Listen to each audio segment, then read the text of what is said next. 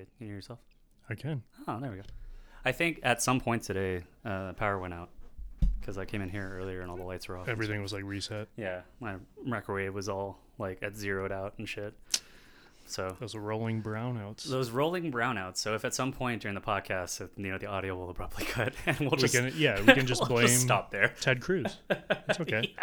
If it gets too cold, we're fucked. Yeah, if it If gets, it gets too, hot, we're, fucked. So we're we're just we're fucked. just we're just fucked. yep.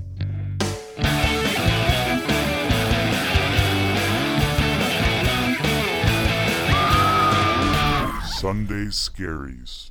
Hey, hey guys. Hello, Hello. I'm Travis. I'm Tyler. This is Sunday Scaries.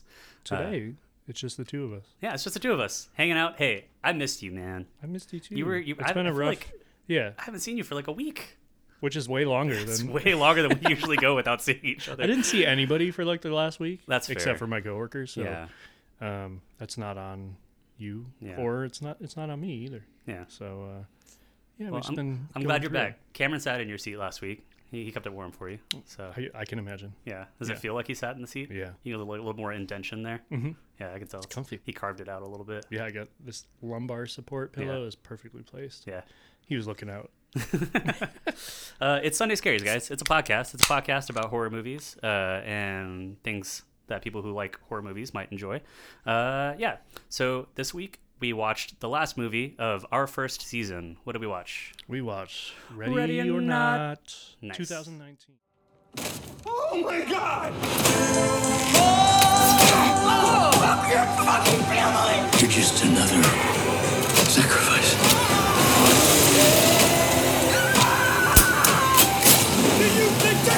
a fucking game?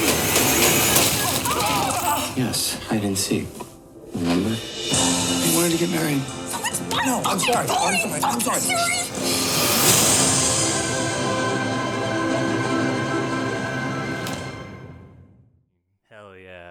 Uh, did you look up? Uh, I don't know if how much you know about like the actual filmmakers for this one. Um, I don't know. I know little to nothing Hey, that's great. That's why we're here. Mm-hmm. Um, because Travis has the outline. Yeah, that was the whole point. Uh, yeah, this was. I remember. So we, uh, because it was the last movie of the season, we kind of wanted to do something special. So we got together at the house with uh, all of our friends and partners uh, and had a little movie night. Um, Yeah. And so maybe next time we'll do something on Patreon and include more people online or something. Mm-hmm. Um, yeah, we had we had a little get together, uh, watch this movie all together, um, which we don't get to usually do. Usually we watch the movie separately, uh, and then we get together and hang out and talk about it. So Mm-hmm. this is a really fun experience whenever we actually get to watch it together and see each other's reactions and see our partners' reactions and Mm-hmm. see everybody react in real time to all the fun stuff happening in this horror comedy. Um, this was your f- that was y'all's first time watching it, right? Of you. Correct. Yeah. Yeah, awesome. That was so yeah. You. I mean, and you had hyped this one up pretty hard. I know, And I so keep- did Kyra, yeah. but It is. I mean, It it's holds a up. fucking stellar movie. Yeah, Yeah. Your first impression?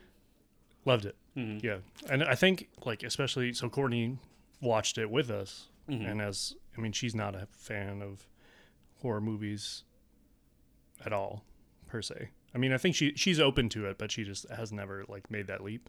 Yeah. Um, I think this is a great place to start. yeah, it's a gateway someone. movie. Yeah, because it is it is somewhat a horror movie. It's also a comedy. It's also just like a, a thriller. Um, you're not going to get particularly spooked. Um, Yeah, I would say like on the scary scale, it's not really like there's definitely a lot of gore in the movie. Like there's, but it's it's tasteful gore. I Mm-hmm. Yeah. feel like it, yeah, and the, the kill scenes are not anything that's going to like terrify you. Yeah. It's it's more just like shock value. Yeah, and they're all played for like slapstick value too. Mm-hmm. Like they're all so abrupt and like hilarious in the way that they happen. Mm-hmm. Um, maybe here in a minute we can go like through each kill because they're all just like I don't know. They're they're hilarious and they're in the escalation of, uh, of like the increasingly violent and gory kills. And Um, most of the time non-intentional. Yeah, Most accidental. Yeah, I think that's one of my favorite things about this movie is how many people accidentally die just as a result just out of you would not expect it to happen at that just time at all. sheer stupidity and incompetence. um, yeah, 2019, Ready or Not. Uh, this is a film by the uh, filmmaking group that goes by the moniker. They go by uh, Radio Silence. Have you heard about that? Uh, so it's like like a filmmaker uh, writing team. um, that consists of uh, three dudes. So it's uh, Matt Bettinelli Olpin, uh, Tyler. I think it's it's Gillette. I don't know. I want to say Gillette because of Archer, but maybe it's Gillette. I don't. Gillette sounds right. Yeah, there's no final E on there. Yeah. So Gillette. Gillette? Maybe? Yeah. Gillette? Yeah, they're and so they're credited as the directors as well. Um, and then we have uh, Chad uh, Villella too, who is a like a frequent collaborator. Um, These guys they gave themselves the name Radio Silence uh, when they started collaborating on films. They have done other other things such as um, VHS, which is I think the most probably recognizable title in their catalog for most people. Um, I didn't know that they were the filmmakers behind that when I saw that way back in the day. Uh, I don't know if you've seen. Have you seen VHS or any? Of the I did shortly after it came out, but Mm-hmm. don't ask me about it because I don't think it was some. I wasn't watching it with intent. Yeah, it's know. Mm-hmm. been a while since I've seen it too, and I know that there's like three or four different incarnations and sequels of it now. Mm-hmm. Um, for those who haven't seen VHS, it's kind of a serialized series of um, shorts, like horror shorts, uh, that are all kind of in the same vein. The the Radio Silence group does a really great job of doing horror, sci-fi, and then also somewhat you know found footage comedy sort of stuff. Um, the VHS stuff is definitely it. There are some spooky ones in there. I love the. I'm trying to remember off the top of my head some of the ones that that I remember from the first um, installment they did of VHS, like the. I think. Do you remember like the succubus short? That one was the one that Yeah. stuck out to me. That was really good. That one's that's a standout for sure. Yeah, and then there's like the the one where they have um, oh, what is that one where it's like the guy talking to his girlfriend on a Skype? Do you remember that one where he like he's like a doctor and he's talking to his girlfriend through a Skype message and she's like she has a uh, like a, a wound that gets increasingly like distressed throughout their Skype call. They're communicating it through the internet. Which is Yeah. very. I mean, we've seen a lot of horror movies kind of try to do that whole like messaging, instant messaging. Yeah, it's the new uh, found footage yeah. sort of you know twist on that genre is, is using um, the webcams and stuff. I think that's a really great. I'm sure there's like a whole path to be taken there, especially post COVID or you know during COVID, where we can we can have different incarnations of found footage horror Your stories work, through. your work Zoom call Yeah, goes that's to shit Exactly. really quickly. yeah, just hey, uh, I, know- I know you're where'd muted here, but Robert looks like go? there's something going on in the background there. You might want to check that out. Um, but yeah, these guys, Radio Silence, they have a couple other credits um, that uh, movies that I haven't really seen. Um, I know, for instance, they did like, uh, let me see here, because they had a couple that sounded interesting, but the only ones that I've seen were the VHS and the uh, uh, Ready or Not. Um, okay, so they have one called Devil's Due and another called Southbound. Yeah, Southbound has in, been in my watch list Um, Yeah. for a minute here, but I still haven't gotten around to it. Yeah, Phobias, and then they did VHS '94, which was the latest installment in that sort of that series. Um, so they're also responsible for the the brand new, uh, new Scream, Scream. that just came out, um, and they are also doing the uh, the sequel to that movie, Scream. I guess six is what it will be, um, and I guess it was just announced that uh, Samara Weaving uh, is actually going to be in that movie too. Oh, I did not Um, know that. Yeah, so she's going to show up. Yeah, after watching Ready or Not, all you can hope for in a horror, like a female horror protagonist, is Samara Weaving. She fucking kills She, it. Yeah, she's the highlight of the movie by far. Yeah, I mean, and obviously, as the like the main character of the movie, she carries. You know, the the story revolves around her, um, but appropriately. She she Mm-hmm. she does such a rock star performance and really handles you know carrying the whole thing on her shoulders in such an artful way. Yeah, and her like emotional and psychological progression Um, Yeah. through this film, both like from her acting, and then I mean we can also talk about the uh, the costume design as well, Oh, which is incredible.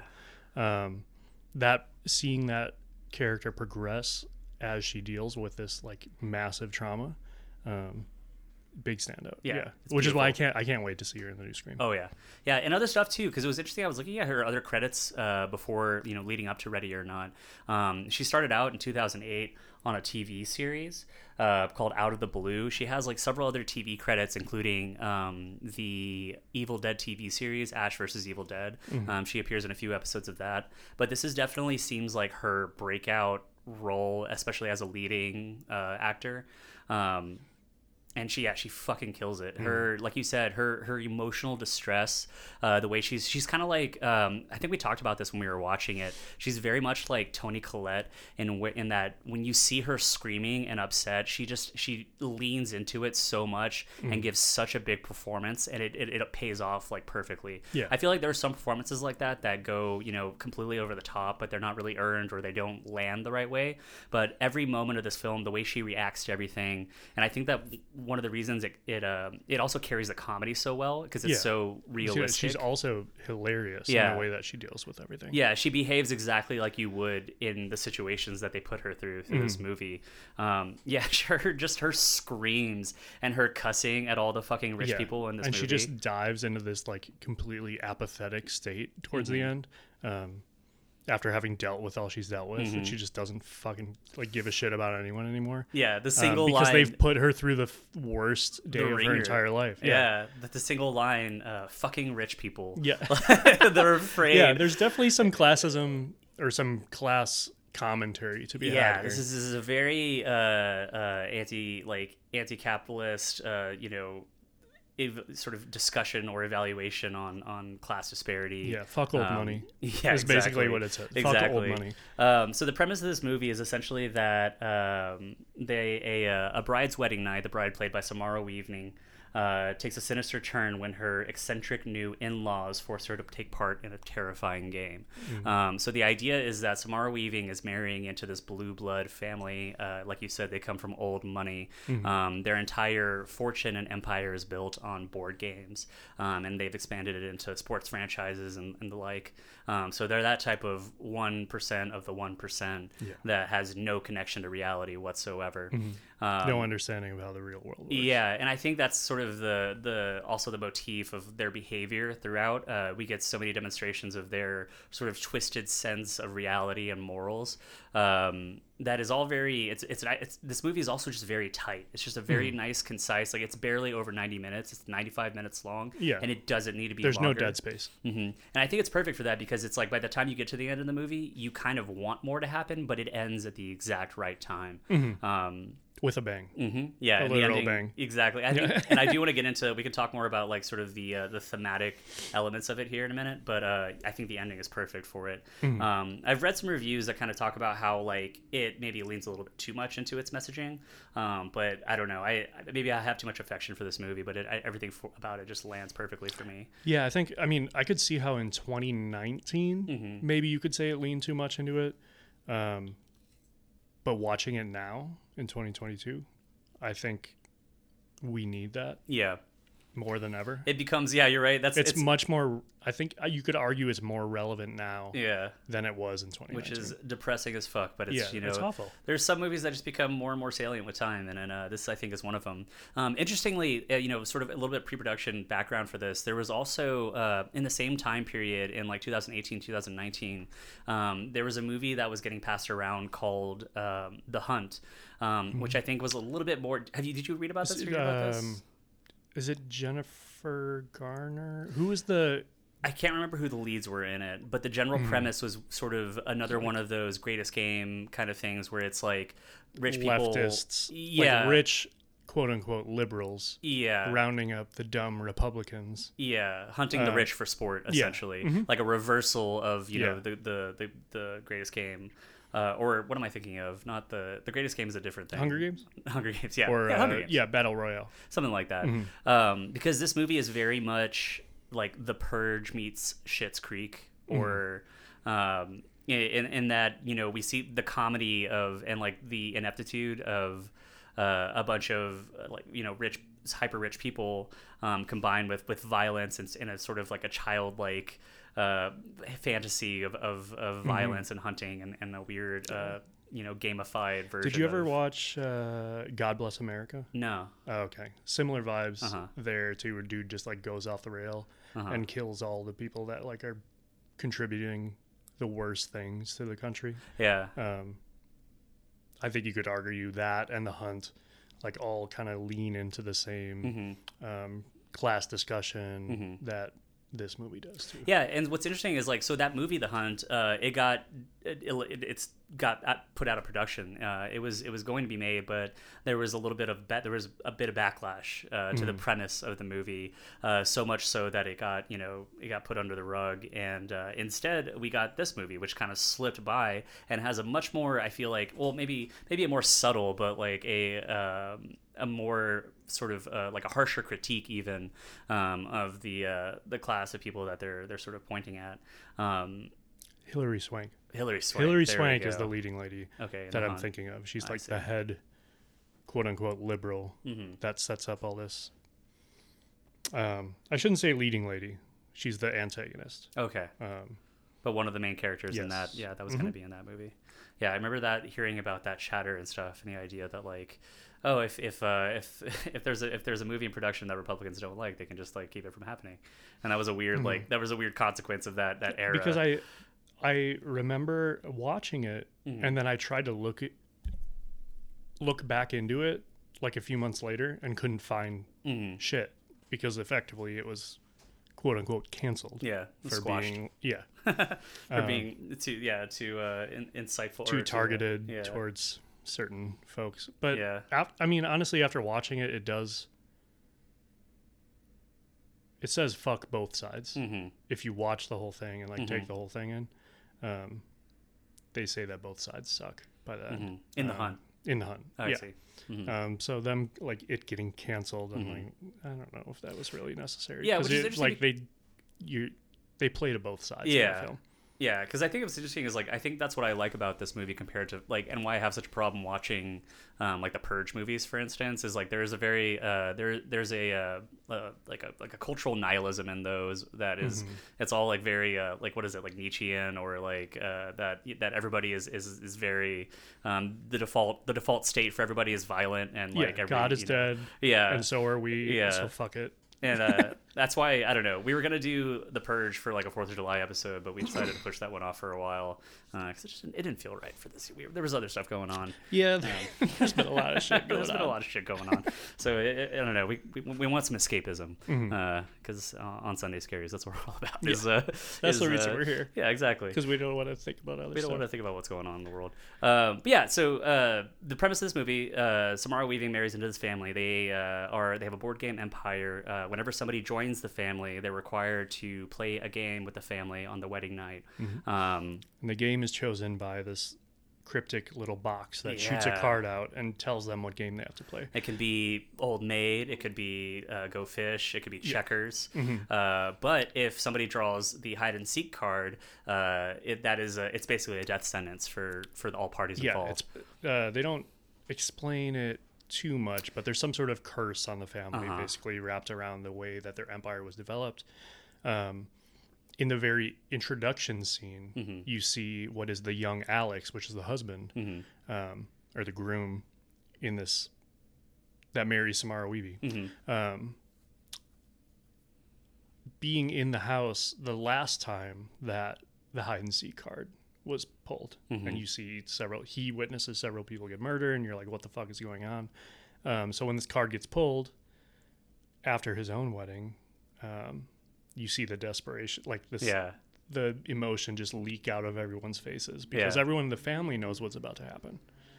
Um, And he knows what's about to happen. yeah, And, and, the, the curse that supposedly runs in the family Mhm. is that um, they, the new member of the family, which is Samara, the the bride, um, must play hide and seek, and if they do not eliminate her, find her, and kill her before the end of the night. by the, by sunrise, Mhm.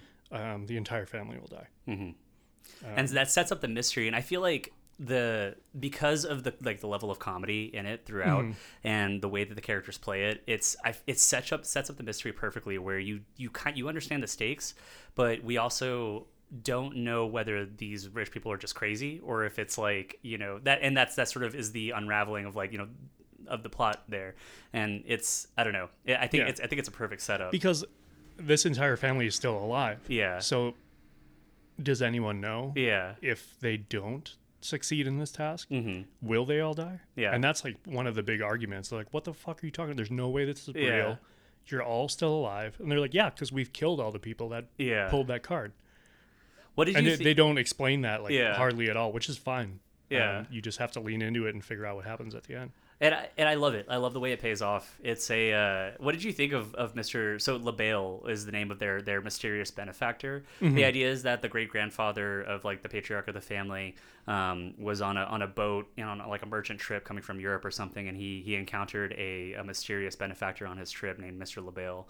Um, and I think like so the idea is essentially it's like Satan. Like he basically met the devil and sold his soul. Like even in their Mm-hmm. Like final a ritual, heart of darkness. Yeah, Like apocalypse now. they have their they sold his their they made a deal with an eldritch god and Yeah. like yeah it's so I, I love that idea because as a premise for anything um, and then he shows up in the end like in a little burst of flames and that very last moment she's like fuck Mm-hmm. yeah. it's like oh, it's just played for yeah They weren't lying. yeah it's so Yeah. hilarious um, but yeah so uh, the court the movie the movie unfolds with Samara Weaving you know thinking she's just playing a silly game of hide and seek but then the rest of the family members uh, get all of their like medieval weapons and go and start looking for her in like hilarious ways and then end up accidentally killing all the maids um, the Mm-hmm. Yeah, first all one the servants, all the poor servants die first which is another like by crossbow. By, Yeah. like um, there's that kitchen scene. Yeah, the first the first one, the very first death is whenever like she's hiding in the bedroom and uh Alex, like her husband at the beginning of the movie he starts out on her side like we think that like you know he he's playing along with this just to get her in the family he thinks he can get her out of it um, so he's trying to help her hide by navigating her through all like the, the labyrinthine like secret corridors of the the mansion the back live in. rooms and the servants' Mm-hmm. quarters and the places that the rich people would never think to look. Yeah, and so she's like they're hiding in the bedroom, and one of the uh, one of the three serve like the maids comes and like uh, kind of starts to see them, but then out of nowhere, uh, the sister of Alex uh, like pops in and just like explodes her in the face with like a six shooter. Yeah, it's just like right off the bat, the very first kill. It's like and she's like so, convinced violent. that she won immediately. Like I got her. And that's the one that's played by uh, McMurray's wife. Yeah, right? Mrs. from. McMurray. yeah, uh, she's fucking great. Like her, uh, Fucking the, McMurray, the dude. sister in this movie is like she's her, her her bit is that she's coked out the entire time and Mm. has like a huge like insecurity you know complex. Uh, I and don't think so she, she doesn't feel like she deserves to be part of the family, so she has to prove her worth by murdering the newest member of the family. yeah, Um, but she is not very good at that. Um, yeah, she fucking walks around. She Yeah. Mm-hmm. she murders at least one of the maids, uh, and then no, yeah, she murders two of them because later on she has the crossbow later. Yeah, right? well, because initially the crossbow is given to her husband, the guy he married into the family by playing old maid, yeah, right? who's, who's Um, like does not want any part in this. He's No. just like watching YouTube videos in the closet. Do you remember what his name is? No. It's Fetch. right? Yeah, that checks out. Yeah, no, it all makes sense. now. Yeah, uh, it's played by this guy named uh, Kristian Bruun, uh, and he's a. Uh, he also shows up in uh, the Orphan Black and uh, Handmaid's Tale, but Mm-hmm. his his entire demeanor reminded me so much of. Uh, do you remember in Beetlejuice the uh, the designer that comes in and uh, helps them like start redecorating the house, Otho? Mm-hmm. Yeah. Mm-hmm. that's exactly. It seemed like a younger version of that guy, um, just like a large like over like you know. Posh, Oafish, yeah, like posh, but also but a doofus. Yeah. He's he's they give him the crossbow to start off with as they're going to like look for Samara weaving, and he goes He's to like- the bathroom and like looks up a YouTube video of how, to, use, use a a crossbow. crossbow. it's like getting to know your crossbow. yeah. He's like watching it from the bathroom while he's hearing like gunshots go off in the rest of the house. And then he gets texts from his like frat bro, and he's like, "Sup, bro?" and so He's uh he is the Uvalde police of this movie. yeah, he's just sitting by. There's yeah. like shit going down. Yeah. He's like, I'm just gonna watch some videos. Of audio of children screaming removed. From Removed, The track. yeah. Jesus Christ. Uh, But he, yeah, he definitely plays the part well. Of he's clearly like from a different rich entitled family and just Mm-hmm. married into this one because that's what rich entitled people do. yeah.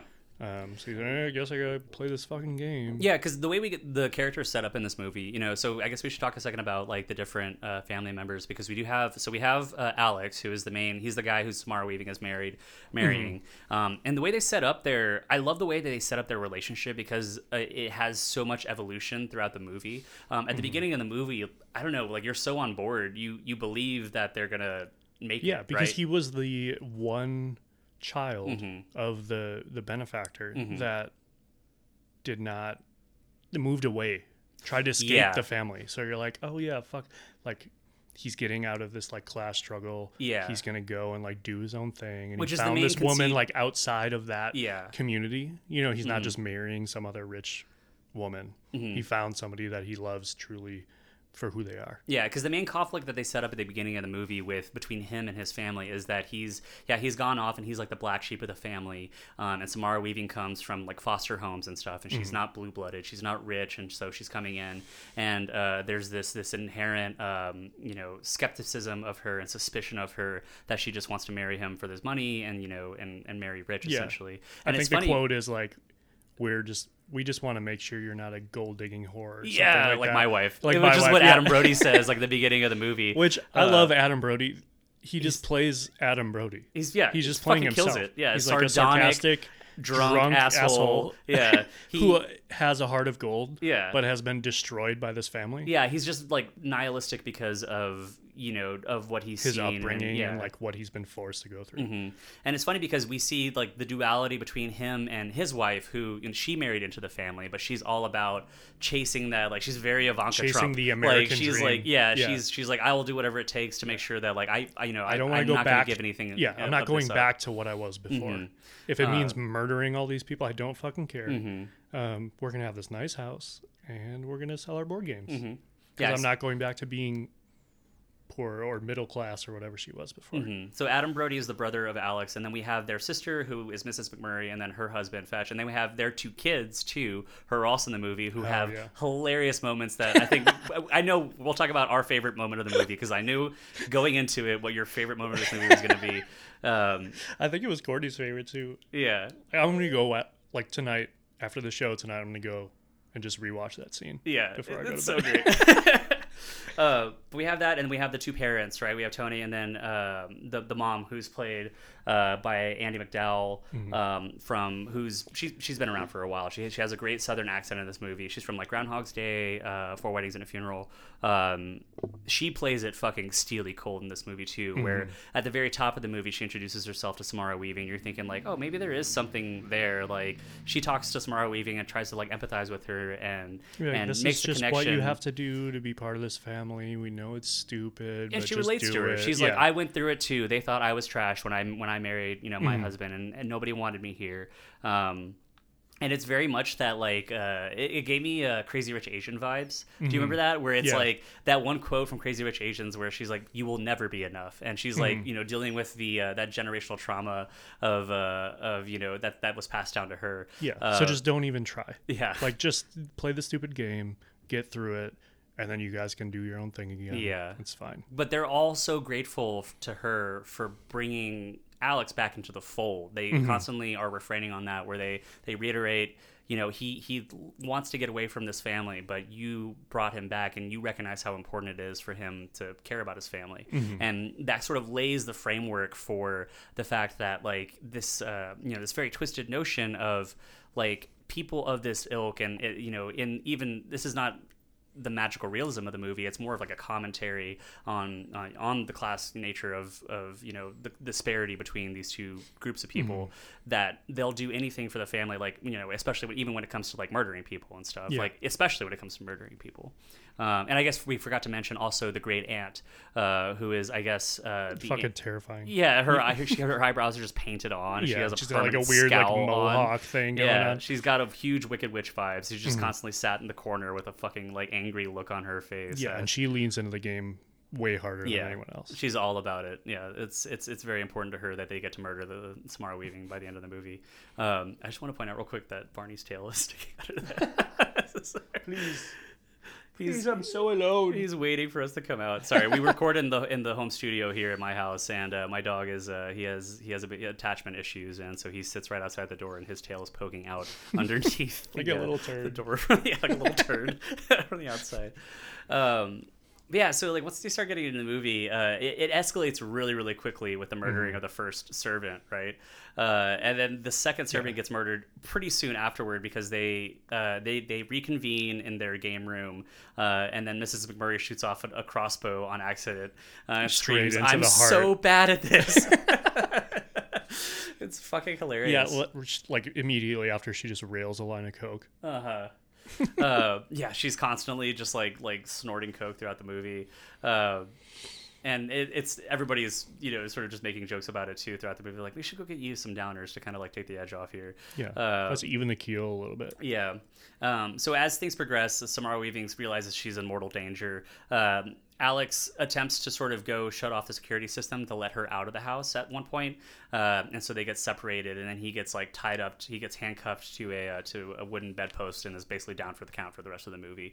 Um, Yeah, pretty They keep cutting to him like trying to break this like small piece of Yeah. wood, um, sawing away at it with the chain, and it just looks. He looks like a little bitch. Yeah. it's really pathetic. He's not getting much done. Yeah, because some like Samara Weavey's character is out there just handling your shit, and he's like Yeah, it's just stuck, stuck in this bedroom. Um, they have a. I guess one last character that we've got to mention is their uh, their manservant. Uh, their their Alfred. They have a guy, a butler, who's a, he's a pianist. He's a you know he makes the, the food and the cocktails and everything, and he's like the groundskeeper. Um, and so he's sort of like the lurch of the family, who is Yeah. constantly humming the 1812 overture to himself throughout the movie.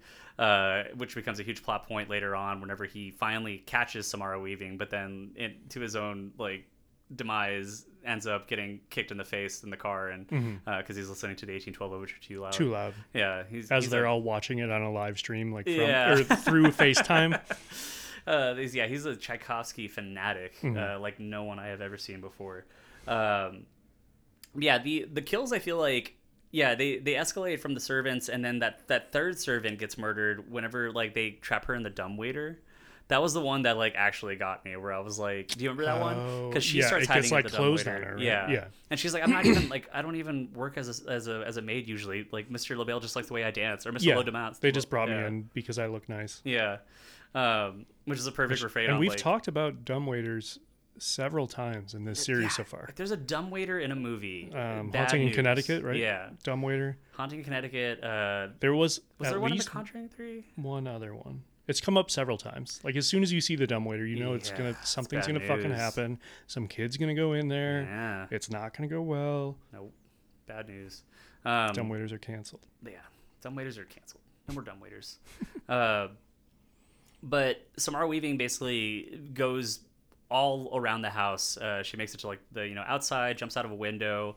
Um, she finally makes it out to like I think the big the, the closest she gets to escaping is also one of the funniest parts uh, where so she makes it out to like a barn um, and I think that's where we get the little hint that they like sa- they ritually sacrifice goats like on a regular basis. Uh, do you remember when she falls? So she gets out to this barn and there's like other goats and stuff out there. Um, she thinks she at least finds like a place to hide, and then one of the kids appears out of nowhere. Yeah. Uh, and she's like, "Oh fuck! Don't tell your mom. Like, you know, everything's gonna be okay. You have to help me get out of here." Mm-hmm. And he fucking like pulls out a one-shot pistol and blows a hole in her hand. Yeah. Uh, and she fucking like Just like a single chamber, like old school, um, flint fire, fucking pistol. Yeah, it's like a which like, pistol yeah, we should something. still use this in this game. Yeah, because they're they're all the, the, the conceit is that they're all trying they're trying to do things as uh, as they would have As their done in Mr. ancestors would. Yeah, Yeah. this- Yeah, we can't. You, they turn did. off all the security cameras because that would be unfair. In Yeah. the, in the hunt, and we have to use a crossbow and a fucking musket. Yeah, and they quickly dispense with that. Like, yeah, they're like, no, they, yeah, we'll do they're like, whatever. We'll turn all the cameras on. Yeah. Um, and it gets very serious for them very quickly.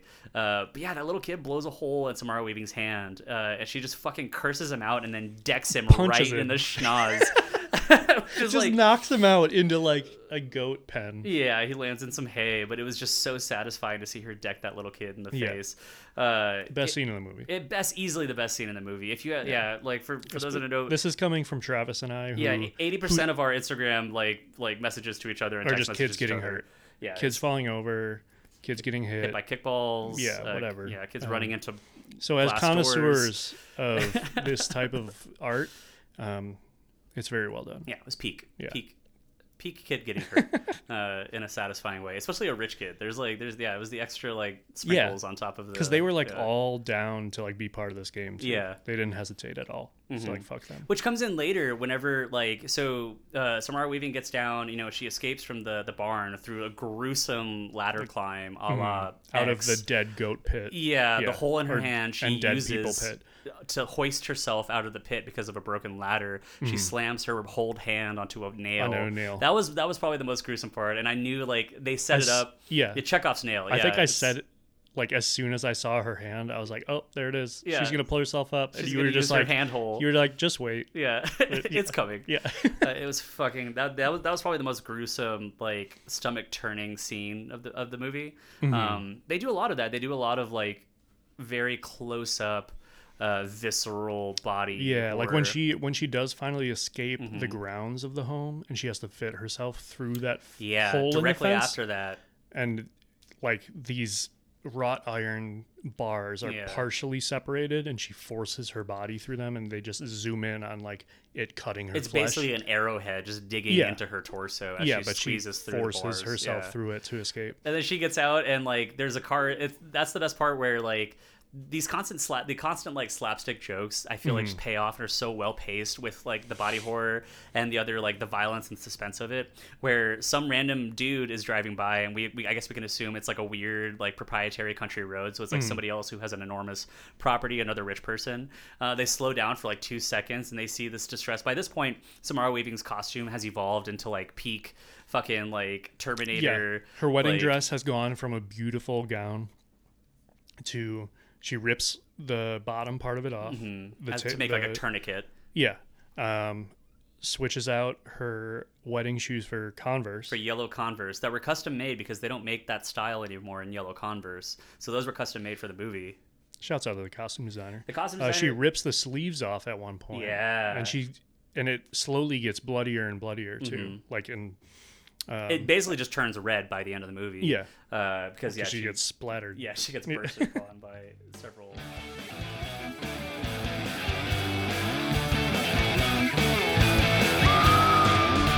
Sunday There were apparently scaries. like um, there was like 17 different versions of the wedding dress that got made for like the, for the movie by the costume designer. Yeah. um, which to, to basically demonstrate that progression of Mm-hmm. like it getting steadily more and more distressed and destroyed. Mm-hmm. Um, there is the one moment where yeah, she's like. She, she puts on the bandolier of like of prop you know shells that she thinks are real because she has the elephant gun in her hand. Uh-huh. You remember the rounds for that that just looked like a giant fucking dildo? Yeah. like it was like it was like a six It's like inch. it's gonna blast her across the room. Yeah, if she had really like shot that off, yeah, her like little Yeah. 110 pound frame, she would have been put through the window or something. Mm-hmm. It was ridiculous. Um, but there is that one shot of her where yeah, she has like the bandolier on. Of she looks like shells across. Furiosa or Yeah. something. It looks so fucking sick. Uh, but yeah, the uh, costume designer Avery Plewes, yeah, they made uh, 17 different versions of her dress, um, and then yeah, the shoes for her, those yellow Converse, were custom made because no one makes those. Like I think they were high tops. Mm-hmm. Um, amazing Halloween costume if you can get a hold of the elements for it because it yeah it, by the end of the movie you're just like it's it's just so it's beautiful. Yeah. I think these directors. I might do it next year There you go. after our wedding. there you go. Oh yeah, just save Courtney's Yeah, I'll just take her dress and I'll rip it to shreds and I'll fucking spray blood all over it. I can speak for. I And can she's got some she's Converse. totally okay with that. I'll destroy those and Yeah. and dye them yellow as well. yeah, That's I've, fine. I've got some yellow. She likes the movie. It's cool. Yeah, it's all yeah in the name. It's in the name of the bit. Yeah. you know, commit to the bit. Um, yeah, that, that- there's that moment when that car drives by. The guy slows down, but only enough to just yell like, "Get out of the fucking road!" Like Yeah, it's like you- her fault. Get a, you fucking drunk bitch. Yeah, and she's Like- clearly like cut up and all fucked up, and she's like, then she just goes on a, a stream of expletives. You Yeah. fucking cocksucker, bitch! Like, and you're just like, it's so perfect. Yeah. And then she lets out another one of her fucking Samara Weaving screams. It's just like fucking rich people. yeah, which are so visceral. it's so good. Like, yeah, her scream She's- is piercing. Yeah, she sounds like one of the goats. Like Mm-hmm. honestly, she's like uh, when she does it, but it's it's so great because it's not like a. It's not a movie scream. Like if you've heard the scream at the beginning, like in our theme music, like that's from uh, Mm-hmm. Like the Wilhelm scream. yeah, right. right. Well, like a classic, like an or like a stage scream. Mm-hmm. Like hers are like like I said before. You know, when you see Toni Collette scream in a movie, Mm-hmm. or you see an actor really committing to uh, the emotional performance, they just they just cut through in a piercing way. Where you're or like, if you've ever had your own little, uh, as we like to call them, a little mentee bee, Yeah. a little mental breakdown, and Yeah. you you just screamed in your room. Um, it's similar to that. It seems very. That's what I would let out in that situation. Mm-hmm. It's not manufactured. everybody's got to have a little mentee every now. and Yeah, then. just a little mentee bee. It's okay. that's good for it. We've you. all been there. That's like vitamin D. Yeah. Vitamin mentee B. Vitamin B. Yeah. Mentee bee. Vitamin mentee B. Um, shortly after that, I think is when she gets picked up by Lurch. Uh, oh yeah, she tries to escape in in the car, or no, she she I don't remember how she got the car. yeah she gets uh uh the the servant comes and like tries to like pick her up or something, and she manages to he- like knock him out or, or something. Yeah, and steals the car. yeah. She tries to drive off with the car. It has OnStar. so she tries to contact OnStar, talks to Justin uh, through OnStar, he does not help her out at all because Yeah, the car is reported the car's stolen. reported stolen. So he And remotely she's like, shuts speak it to your fucking manager. and she, he says, yeah, "Is there anything else I can help you with?" And she says, "No, you can go fuck yourself, Justin." I think it's like, "Oh, there's no reason for that kind of language. Have a great day." it's just like, all right, dude. This audio will be recorded for customer service purposes. yeah. This movie has a great like. I think that's part of the humor. Yeah, the banality of it mixed with I don't know because that's Yeah, the, she goes through these very visceral things, Mm-hmm. immediately followed by the like most absurd shit that could possibly happen to you. Um. But it's all it goes just- back and forth. Like Yeah. it, the pa- it is really well paced. The Mm-hmm. comedic shit that, that's in there is perfectly paced throughout the film, mm-hmm. where And it doesn't seem like this is the funny part. Now we're gonna go back to horror. Yeah. it's just perfectly balanced throughout. and it's balanced between her and then the things that she has to go through are so there's it's such mundane stupid problems in a life or death situation Mm-hmm. but then by the opposite side of the coin like the family is also going through that where they're they're trying to murder somebody but like they're dealing with these like silly mundane issues of, of just you know of like logic of Mm-hmm. Yeah. well let's just turn on the fucking cameras like oh we turned off the cameras we'll get one of the maids to help us like we killed all the maids Yeah. like we like we killed all the fucking maids already uh and so yeah it, it, it's so so normal feeling like so it's the, the the behavior of the family and of samara weaving um yeah then like lurch picks her up again because the car isn't working and he's like trying to drive her back. Uh, oh he like drugs her, right? yeah he like yeah drugs her like knocks, knocks her her out or out or something, something like uh, and that's when we get that scene where he's driving back and like listening to Tchaikovsky and he, he's like Skype calling like Zoom calling them or FaceTiming them on Yeah, his phone I got on the dashboard.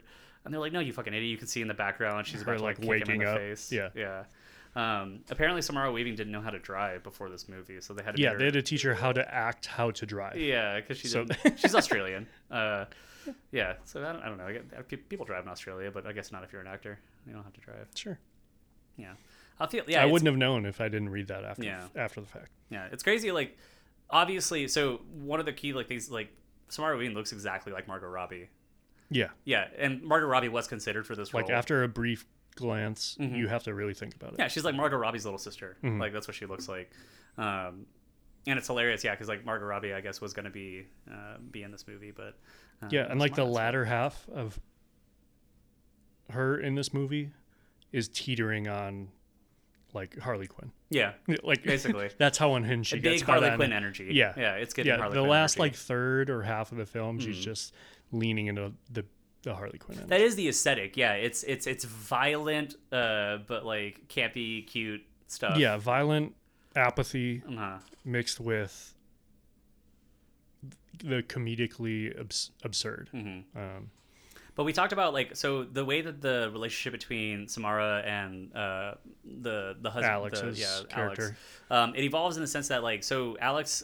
i First act of the movie is is actively physically fighting his dad and his brother, uh, trying to keep uh, them from catching Samara Weaving. Um, once he finally escapes from the bedroom, though, things have escalated to the point where Samara Weaving has made it back to the house, uh, but in the process, you know, severely injured the Lurch dude. Um, and then also upon making it back to the house, uh, deals with a confrontation between Adam Brody um, and his wife, uh, who um, she uh, they face off because Adam Brody is not about you know killing Samara Weaving. He's basically, he's been trying to let her go the entire time essentially. Yeah. Um, they have a couple of meetups. he's like a house. double agent. Yeah, he's, he's, he's- like playing into it a little bit, but just Yeah. enough that he can help her. Just half-ass enough to like to be there essentially Mm-hmm. um, which finally coalesces in him like i said facing off against his wife who shoots him in the neck Mm-hmm. um, in that in that little face off which gives samara weaving enough time to to fuck her up Mm-hmm.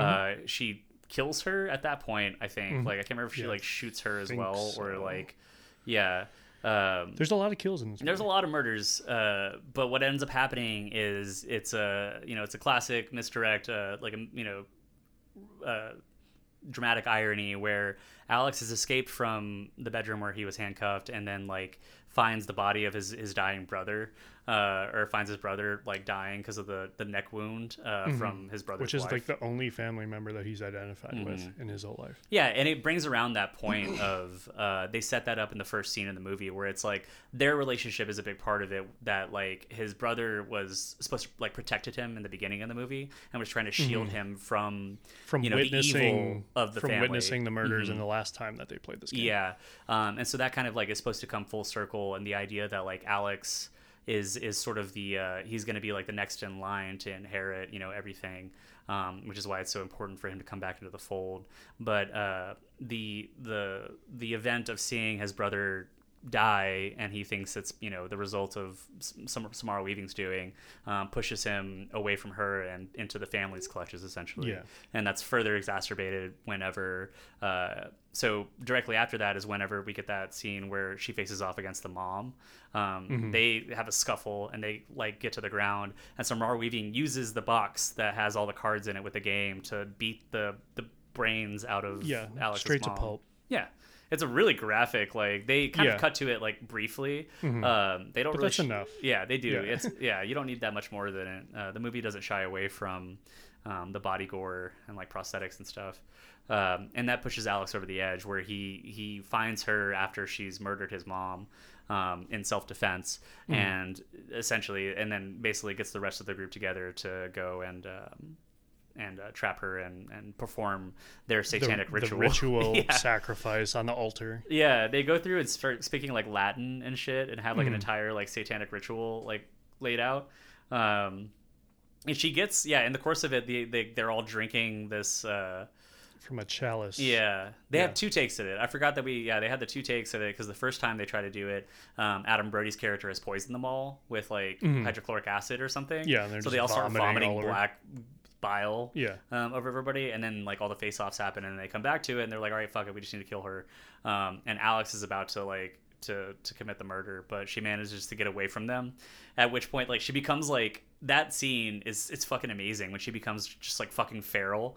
She like gets the knife away and just starts like scream like grunting and screaming at everybody, like holding She's the knife out. completely lost it. Yeah. Um, but finally, at that point, is whenever like the sun has come out, right? Mm-hmm. And uh, And the family realizes that now it's technically too late. yeah, They can no longer perform the ritual. yeah, Um, uh, and they're all kind of just staring at each other, like trying to cope with the fact that their death may be impending. Yeah, but so they this is don't the- know because the curse has never been fulfilled yeah, before. yeah. So they're all just awkwardly standing there in the dawn light as the dawn light, like the sunlight, peeks through the windows. Yeah, she throws open the curtains and everybody like Uh, cowers away yeah, from like a it, like they're vampire, vampires. Yeah. they're all just like playing into it, and then yeah, like Fet, whatever uh, Fetch or whatever his name is, like stands up and he's like, "I knew, I knew it was all bullshit." It was And like, then you know- he immediately explodes. Yeah, they all start fucking popping. It's so. f- I love the ending of this movie. They all Uh-huh. just fucking explode, and the camera work. The camera work throughout Yeah. this movie is fucking elegant. It's Mm. it's beautiful, but especially I love effects like this where whenever there's a huge you know gush of blood on screen, it splatters the camera Yeah. in a way, and it's just the the rule, the Sam Raimi rule, right? For any movie, it's like always way more blood than you need. Like Mm-hmm. Yeah, like always Evil than necessary. Yeah. Yeah. Uh, like there's not that much blood in the human body, but they they do it in such a way where everybody just starts popping, and it's just And it's just coating the entire massive room, Mm-hmm. They're in like including Samara Weavy. yeah, she just gets doused in blood. They but the the way that they pop in sequence too is so hilarious. Like it starts off with yeah with the the Fit, husband yeah, Fitch is first. Fitch is first, um, and then it's like it's like Fitch, and then like the uh the grandma, the Um, great aunt or something probably, uh, and then like probably yeah, and then Helen tries to kill Grace, yeah, and she grabs the axe, and then she pops. Yeah, and then the like the sister tries to run out with her two kids, and they just go out in the hallway, and then they all Yeah. pop in succession. They're like, pop, like pop, pop, pop. you could see the splat like out the door. and then it's like, and then the dad who is like, no, I did everything right. He's challenging his his eldritch, you know, beast, uh, god authority or whatever. Uh, he tries Saying, to "I contest followed the, rules. I followed the rules." Uh, and he gets turned to goop, uh-huh. and then Alex is like begging, Yeah, Grace. he tries to recant everything, and he's like, for her "Please." forgiveness. I never wanted to do this. Uh-huh. And for a second, like he's doing that long enough as the only surviving one that Uh-huh. you're wondering, like, is it going to happen to him too, or has he like broken out of the curse? Yeah. Uh, well, he doesn't. No. Uh, yeah, She says, "I want a divorce," and then Yeah. right after that, he just explodes in her Uh-huh. face, just like, I think she like takes her ring off, Mm-hmm. gives it to him, and then he explodes. It's so great. And so everybody is everybody is burst into flames. We I guess we forgot to mention that by this point in the movie, because of some lantern or something, the Hmm. house is on fire. Like in one of the rooms of this massive house. Um, it's slowly spreading. yeah, the fire has been has like a, a drapes have caught on fire, and the house is slowly burst like bursting into flames. Um, so as that's happening around her, uh, there's that last shot of like Mr. Le Bail, like the demon or whatever. She sees him sitting in that chair. and She just like reacts completely deadpan. She's like, "Fuck." Fuck. Yeah. she takes like the cigarettes of the dead mom and goes outside and Uh-huh. like and smokes Sits on the porch, smokes one. All the paramedics roll up, Uh-huh. firefighters, and they're like grabbing her, like, "What? What happened?" And she says, Fucking in-laws. "In-laws." It's so great. That ending. So I think this is like uh, going back to kind of like you know the thematic elements of this movie and stuff. The um, there's a couple of reviews like there's a like there's a Roger Ebert review of this one that is really critical of like the messaging in it, and I think oh, some people have a problem with um, the theme like the allegory not being like tight enough. Like the idea is like if uh so like the like if the if the family if it had all been a joke right or it hadn't had all not been real and like the truth was that the family was just being evil like for no reason Purely um, to protect their own assets. And right capital, but without right? any Like, true justification for it um, yeah, just I- a just a hint of the idea of them losing something was enough. yeah to drive them to murder for generations Yeah. um i think there's a there's a criticism of it that like that would pay off better like if you were to follow the the figurative language of the movie directly to a T, like it would make more sense Mm-hmm. And then they all survive and realize it's not real. right and But that that's would, not fun at all. no and i think that's like i think that's what's great about this movie and what's so because it's such a like you can't if you watch this movie it's such a playful movie and it's having so much fun with the stupid preposterous premise that it has Yeah. um that you know this family has some demonic curse on them that they've sold their souls and now have to play board Mm-hmm. Yeah. games throughout all time Solar, which they did that to become successful. Mm-hmm. yeah um, in the first place. Right, Like so they, the they don't have this empire, right? Yeah. Unless they did this. Right. And I guess so I think the criticism is that like making it like the magical realism of it like weakens the The the, anti-classist message, right? The idea that it's like, well, if in your universe of this story, it's not really a, you know, uh, a fable or like Yeah. a, you know, a These cautionary people tale. were forced to do this out of fear for their life, as opposed to the potential of losing right. capital, right? Yeah, because Like, I guess like the true cautionary tale, like I said, would be that they uh, they tricked themselves into thinking that this is how they had to behave, and that was Mm-hmm. the problem, and that's what causes like that would be a you know that is a more direct allegory for how society actually works. This idea that like people of that ilk will cling to power so wretchedly, no matter that they what. don't care about the repercussions. Exactly, like to the point that yeah, they'll in this hyper- hyperbolic version of, of that you know Mm-hmm. They'll murder all their servants. Yeah, they'll- not care. and murder Throw them in the goat pit. yeah, murder then- people attempting to join their class Yeah. in order to preserve, you know, the uh, the sanctity of it. Mm-hmm. Um, and I guess what the the criticism is that like having it pay off with all of them actually just fucking blowing up at the end cheapens like the met like the, that theme. But I don't. Yeah. I, I, don't agree Yeah. personally No, because it's like, so satisfying to watch them all explode. It is like they deserve it, you know.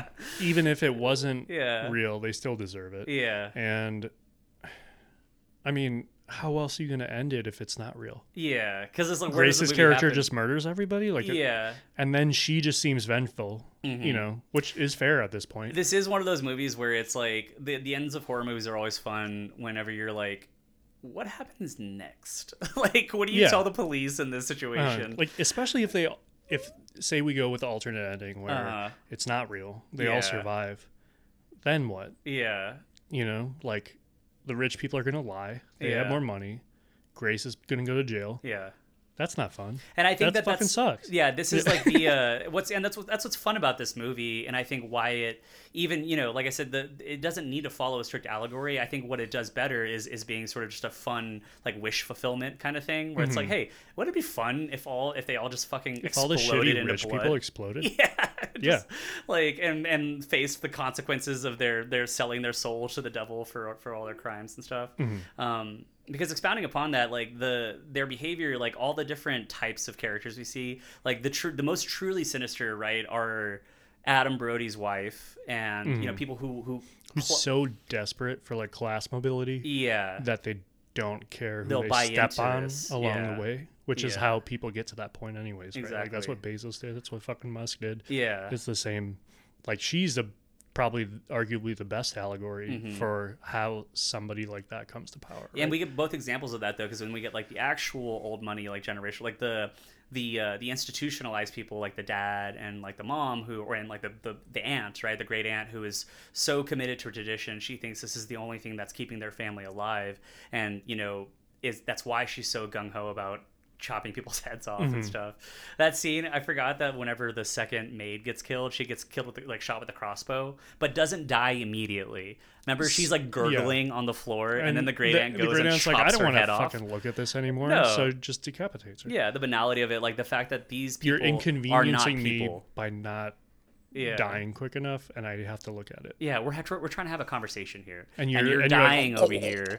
Exactly, Yeah, and I think stuff coughing like up that, blood. I, I think people, yeah, like the criticisms that uh, that it's it leans too hard or that it's too I don't know on the nose, like, but that's there is subtlety to it because it's also in the behavior of the family amongst themselves. Like that example of that moment where it's like their mundane conversation is worth is like the fact that like this dying person is like interrupting it is Mm. is so uh, annoying and egregious. She goes and has to decapitate her, and then Yeah. also there's like moments later on where we see the family like coalescing around itself um, in spite of you know the horrific things that are going on because they don't they have no relationship with reality where it's like whenever um, the sister goes and finds the kid that get got knocked out in the barn or whatever um, he's like yeah i followed that lady over here and i tried to kill her because that's what everybody else is doing. And she's like i'm so proud of you. I'm so like and you're like fuck. Like Yeah. that's so creepy.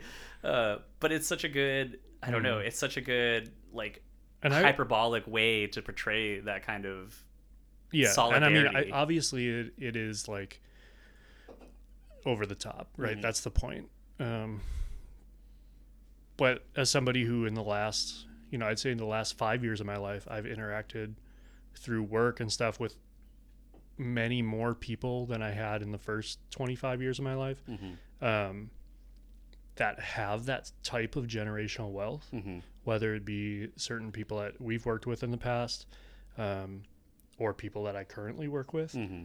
And it's not that far off base, like how little what normal people say matters to them. Yeah. It's real, like, that sounds really fucked up, but that's how the world works. Yeah, it's true. And like Um, it's like the people what, that what I have to say some days around certain people, they couldn't fucking care. It's like I'm not even speaking. Yeah, it's like And that's people like- when you go they- to a restaurant that They're like cut they're- my head off yeah to get me to shut up. yeah like when you go to a restaurant or a bar and people that are like rude to waiters or bartenders or, or who don't like look at them in the eye or like Mm-hmm. Yeah. acknowledge that they're people.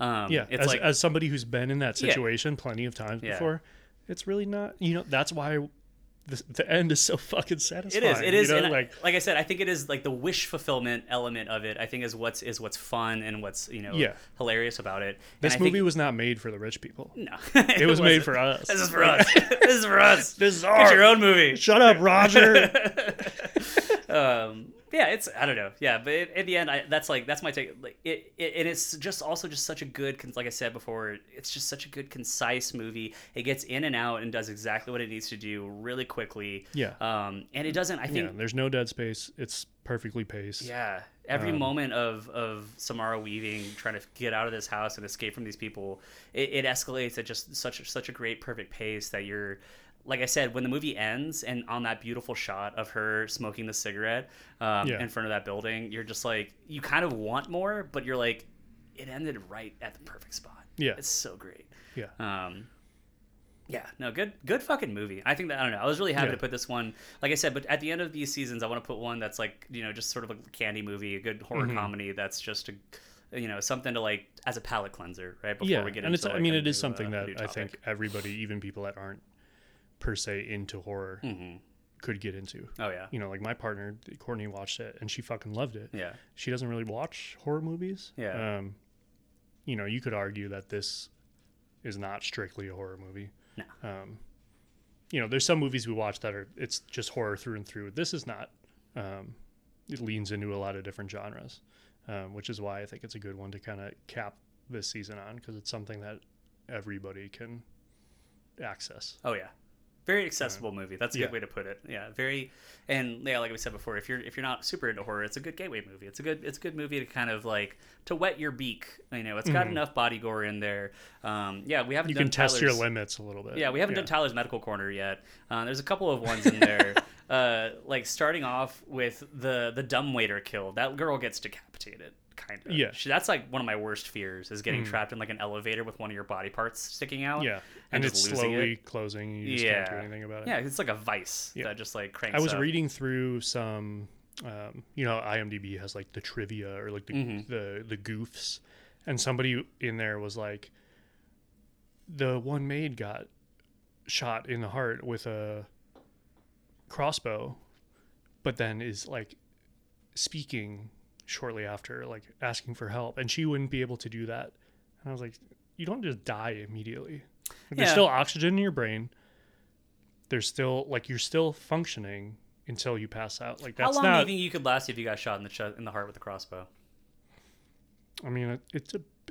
I guess it depends it depends exactly it where, hits. but like yeah. you know, we talked about in Exorcist 3 Mhm. After I chop the head off, there's enough oxygen left. Like the brain still functions for Like 20, seconds, Oh, right? yeah, it's such a creepy like if you get shot in the heart, it's still partially pumping, right? Like you're still gonna have oxygenation and perfusion in your brain. You're still gonna be conscious, Yeah. for an indeterminate amount of time, depending on Tell me if this is lots good, of things. But like, Tell me if this yeah, is it's not always immediate. I uh, I've been dealing with the uh, the res- the uh, radiator overflow reservoir in my car Mm-hmm. um, cracked, and I had to replace it again in my fucking Ford Fiesta. Uh, and fucking so, Ford Fiesta, dude, I fucking dude. hate that car. uh, but yeah, it's been leaking coolant like constantly, and I've been driving essentially with an overheated engine for like a week now, Mm-hmm. um, as I've tried to like find a leak and like fix it or whatever. But that's all I always think. I'm like, yeah, your your brain will continue to work for a surprisingly like long amount of time Yeah, with you know whatever blood was in there even if you're like leaking internally yeah, and it will slowly cease to function. Yeah. Like it's not going to be an immediate yeah loss of consciousness, like the instant you get shot in the heart. That's Yeah. not. That's not how that works. yeah what like about I had, I, I had a patient a few months ago. Try to be as vague as possible, but it was a a person that was shot in the chest. Um, it severed their uh, common carotid artery, which feeds a good chunk of your brain. Um, but they were still functioning by the time we got to the operating room, and we repaired it.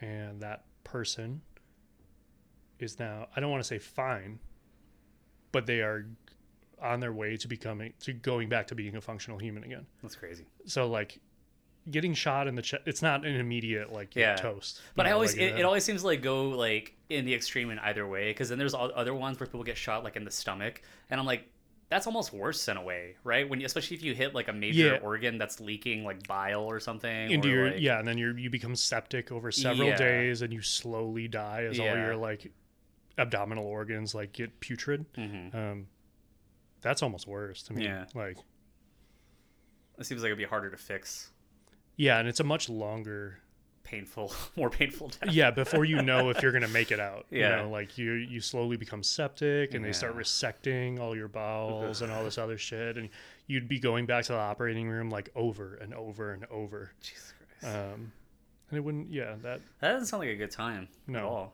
The just, other one that just I was, blast me in the chest Yeah. and if i get through that then you know yeah, whatever I'm good. The other one I was like is like her hand. Yeah, I think the most unbelievable one is like the hole that gets blown through her hand. Like her tendons would be fucked. She wouldn't be able to like. Move Yeah, she can't, like, grasp. No, yeah. Because like but they the you know that one I was willing to suspend in disbelief, like because that scene was so fucking. they cool. just play it for comedy too. Because Yeah. the idea the idea is like when he shoots her through the hand, the camera You can see- sees through the hole in her hand at the kid Yeah. in disbelief that he Uh-huh. missed her fucking the rest of her body or Yeah. whatever. Uh, and then she decks him in the schnoz, and it's Mm. oh so satisfying. Chef's kiss of uh, of decking a little kid in the schnoz. Um, we have never, and we do not want to hurt children. Let me just put that out there. I'm just saying it's funny I'm when just it saying happens. if it happens, yes. I you know if there's one good thing that could come out of it, it's It my joy. my joy. That's all it is. so next time your Yeah. child is on Just- a trampoline, just just, make sure set up a filming. camera, Yeah, okay? just film it. because something you know it might we will find that shit funny. it might make my day one day. Yeah. So So we, we all need a little bit of light in this, these dark, dark times. and, And it's- if sometimes- it's your child, Running into a glass door. thank you. Yeah. Yeah. There we go. That's all. That's all I ask for. Um, yeah, guys. So that's yeah. That was that's ready or not. That's Ready or Overall, Not. like yeah, fucking great movie, man. That's why we Love it. We own Yeah. it on Amazon, like because it's Mhm. it's just a great movie. It's worth like, a rewatch. Oh, like yeah. it's yeah, I'm planning on rewatching it sometime Yeah. soon.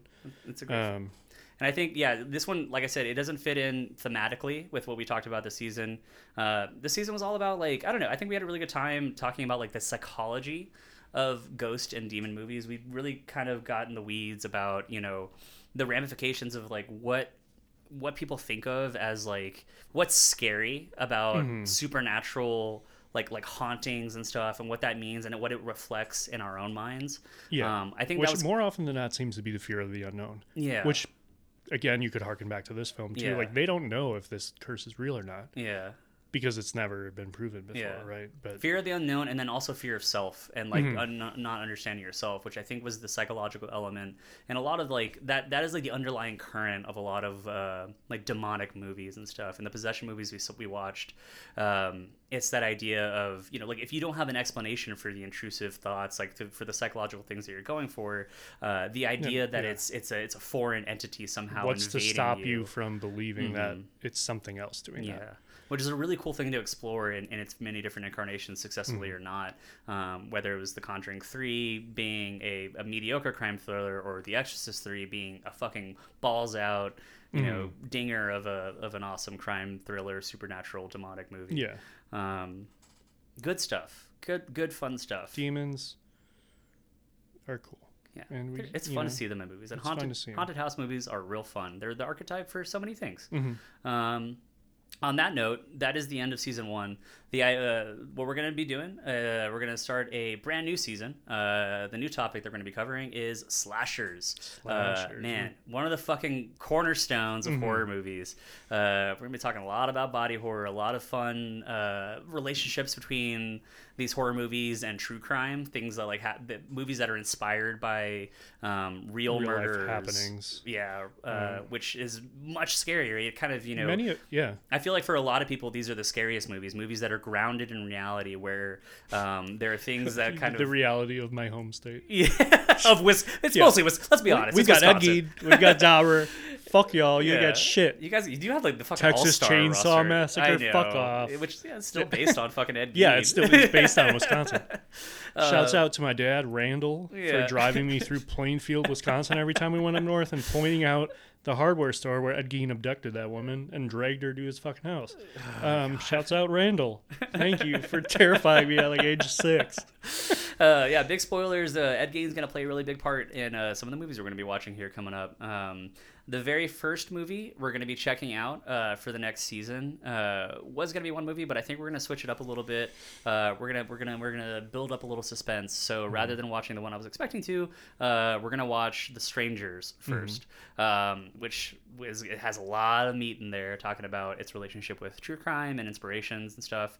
Um, but that'll kick off our uh, our series on slashers. And I know if you're a fan of slashers, I think it'll be a uh, quite a treat for you when we get to the uh, the climax of this season, like we did with uh, the previous one. Um, but thanks for taking the ride with us uh, through the Demons and Ghosts season. I think that was a that was a fun time. Yeah, no, like wrapping up this season, it really made me appreciate you specifically, Travis. Like you brought me, Hey, you like we had talked about this idea for a bit, but you really took the lead on like developing this whole timeline and uh, the outlines and everything. And like in that way, you've brought me along for the ride. which has made my appreciation for this art form that is horror um, so much greater. Like I'm accessing stuff that I probably wouldn't have if you didn't like if we didn't start talking about this over too many beers at Lakewood Landing one night. Oh, yeah. You know, like Hell yeah. um, so it's great. Yeah, it's happy cool. To be think- here. Yeah, and I think we figure out stuff along the way too, like you know, in the course of watching these movies, and that's that's the funnest part. Uh, this is definitely not the last time we're going to talk about demons and ghosts. Obviously, there's so many fucking movies we didn't cover. Yeah, and there's a Um, lot of overlap yeah. between other genres as well. Yeah, and we're so we'll circle back to it, but uh, we're gonna we're gonna spend some time in a different subgenre um, for a little while, and that's gonna be slashers. So come hang out with us uh, to watch The Strangers again. Mm-hmm. Um, do you have any movies, any shows you saw recently that you wanna think people should go see? So I just started um, Counterpart, which let me look here. I want to say that it was an Amazon funded series. Uh, I forget exactly what I watched it on, but it is a series um, starring J.K. Simmons. Counterpart TV series. J.K. Simmons, no wrong. 2017. It's on Prime. Uh, I believe there's two seasons, and then it got canceled. Um, if you're a fan of slow burn sci-fi, um, if you liked Alex Garland's Devs, I'd highly recommend this. I'm only like an episode and a half in, but we're talking, and of course this came out in 2017 when Marvel was like leaning into the whole like metaverse shit, uh, and this is this goes right up that same kind of alley without giving too much away. Uh, J.K. Simmons kills it as always. Incredible actor. Um, it's slow burn sci-fi. Like they don't jump right out into like all this weird, you know, multiverse crazy shit. Um, they just kind of hint at it. And like I said, I'm an episode and a half in, and they're just slowly revealing all this crazy shit going on. Um, so it's it's kind of a mix between sci-fi and tr- and like a crime drama. Uh, really digging it so far. I'm looking forward to to fleshing out the rest of this first season here shortly. Hell yeah. No, I'm all about it. Oh, I haven't actually haven't heard about that at all. I'll I- check it out. I don't remember why I even saved it, but I was just scrolling through like my watch list looking to start something new, and it interesting popped that- up, and Yeah, it, I'm liking it. people like J.K. Simmons too doing interesting. Amazon has, has been doing a cool job of, of rubbing in people like that, like the other um, um, series that uh, Josh Brolin is in, uh, Outer Range. That's a newer one, right? Yeah. Like the first season just got released. Yeah, we started that one uh, a few weeks ago. I think it's all. I think the whole season's out now. I assume. I, I think so. Um, I need to get back into it. Imogen Poots or Imogen Poots Mm-hmm. is in that movie. She's a cutie, man. She's got some weird teeth, but I'm, I'm about it. uh, and then also, uh, what's his name? Uh, the boyfriend from Schitt's Creek is in there, and he plays this character who like sings to himself in his tidy whities in the mirror, and it's just fucking. It's it's adorable. Uh, Mm-hmm. when you say the the boyfriend, yeah, uh, is it Adam, the one who sings Like in Schitt's Creek? David's uh, the Levy Husband by the end. Levy's kid's Yeah. partner. Yeah. Okay, gotcha. Yeah, uh, David. yeah. You, David. Yeah. Yeah. David. Yeah. Yeah. Um, that one's good. Uh, as far as the only thing that I've seen in the past week that I think is worth like talking about, um, we might do like a Patreon episode on this uh, to talk about Thor, uh, Love and Thunder. I I haven't watched it yet because Yeah. Courtney Courtney wants to see it too. So yeah, I'll, we I'll went to go see it. One, Yeah, we went to go see it together on uh, uh, Wednesday this week. Uh, I saw I, s- I saw the day it came out too, um, but I also saw a Black Phone twice last week. I've seen. Yeah. I've seen two different movies twice in the past week, which is thank you Alamo Season Pass. Yeah. please give me a press badge to Fantastic Fest. Yes, Uh, this is an ad, and you will compensate us for it in the future. Begging you. No, it's fine. I'm gonna go in. I'm gonna go either way, but it'd be nice not to pay for. Yeah, if you're in a city where there is an Alamo Drafthouse, look Yeah. into it. Twenty bucks a month. So it's, it's, Uh, it's yeah for unlimited seat, movies. essentially. Yeah. Yeah, it's fucking dope, man. Yeah. It's a too good of a deal, honestly. It's it's ridiculous. Um, actually, yeah, Fantastic Fest in September. We're going to be in Austin already for a wedding. Um, Hmm. You and I will be, uh, and Fantastic Fest is going on at the same time. So Oh, we might be yeah, some other stuff going on that have weekend. to might be there sneak for away a while. Yeah, exactly. A little bit, That yeah. wedding's only happening for one night. Yeah, fuck it. Yeah. And I'll be in tip top shape the next morning. There you go. Yeah, we won't be hungover at all. Uh, it'll The be great. wedding at the farm brewery. Yeah, seriously. It's not gonna. Get I mean, we're gonna be drinking beer. It's gonna be like gonna be- 110 degrees. though. That's true. We're gonna be very dehydrated. We Yeah, should that's- make sure to drink water. Yes. Yeah. Somebody remind me, please. I'll remind you. I'm not gonna remind. I'm gonna make you drink whiskey. Yeah, but you're the worst, dude. I am a good influence. Yeah. Uh, yeah. Hey guys, thanks for listening to season one with us. It was great. Uh, I had a great time talking about it. Uh, I had a great time hanging out with Tyler and all of our great friends who came to be guests with us. Uh, I can't wait for season two. I think it's gonna be fantastic. We'll catch you in the next one Exactly. with uh, Strangers. Yeah, The Strangers. Watch The Strangers. Watch it and then come listen to us talk about. Yeah, watch it first. yeah. Because we're just gonna We're gonna tell you the probably whole movie. spoil the whole fucking Unless thing. you don't want to watch it. If you don't want to watch it and you just want us to explain the movie to you, that's cool too. Yeah, Uh, we'll that's do your that. thing. Yeah. Uh, hey, don't stress out too much about this week. Don't let the Sunday scaries get to you too much, man. It's, it's gonna be fine. Everything's gonna be okay. It's gonna be fine. We're all gonna be We'll great. get to Monday. Yeah. Just close that laptop. Exactly. Don't think about it. It's all gonna be great. All right. Cool. Later, guys. All right, see you. Bye.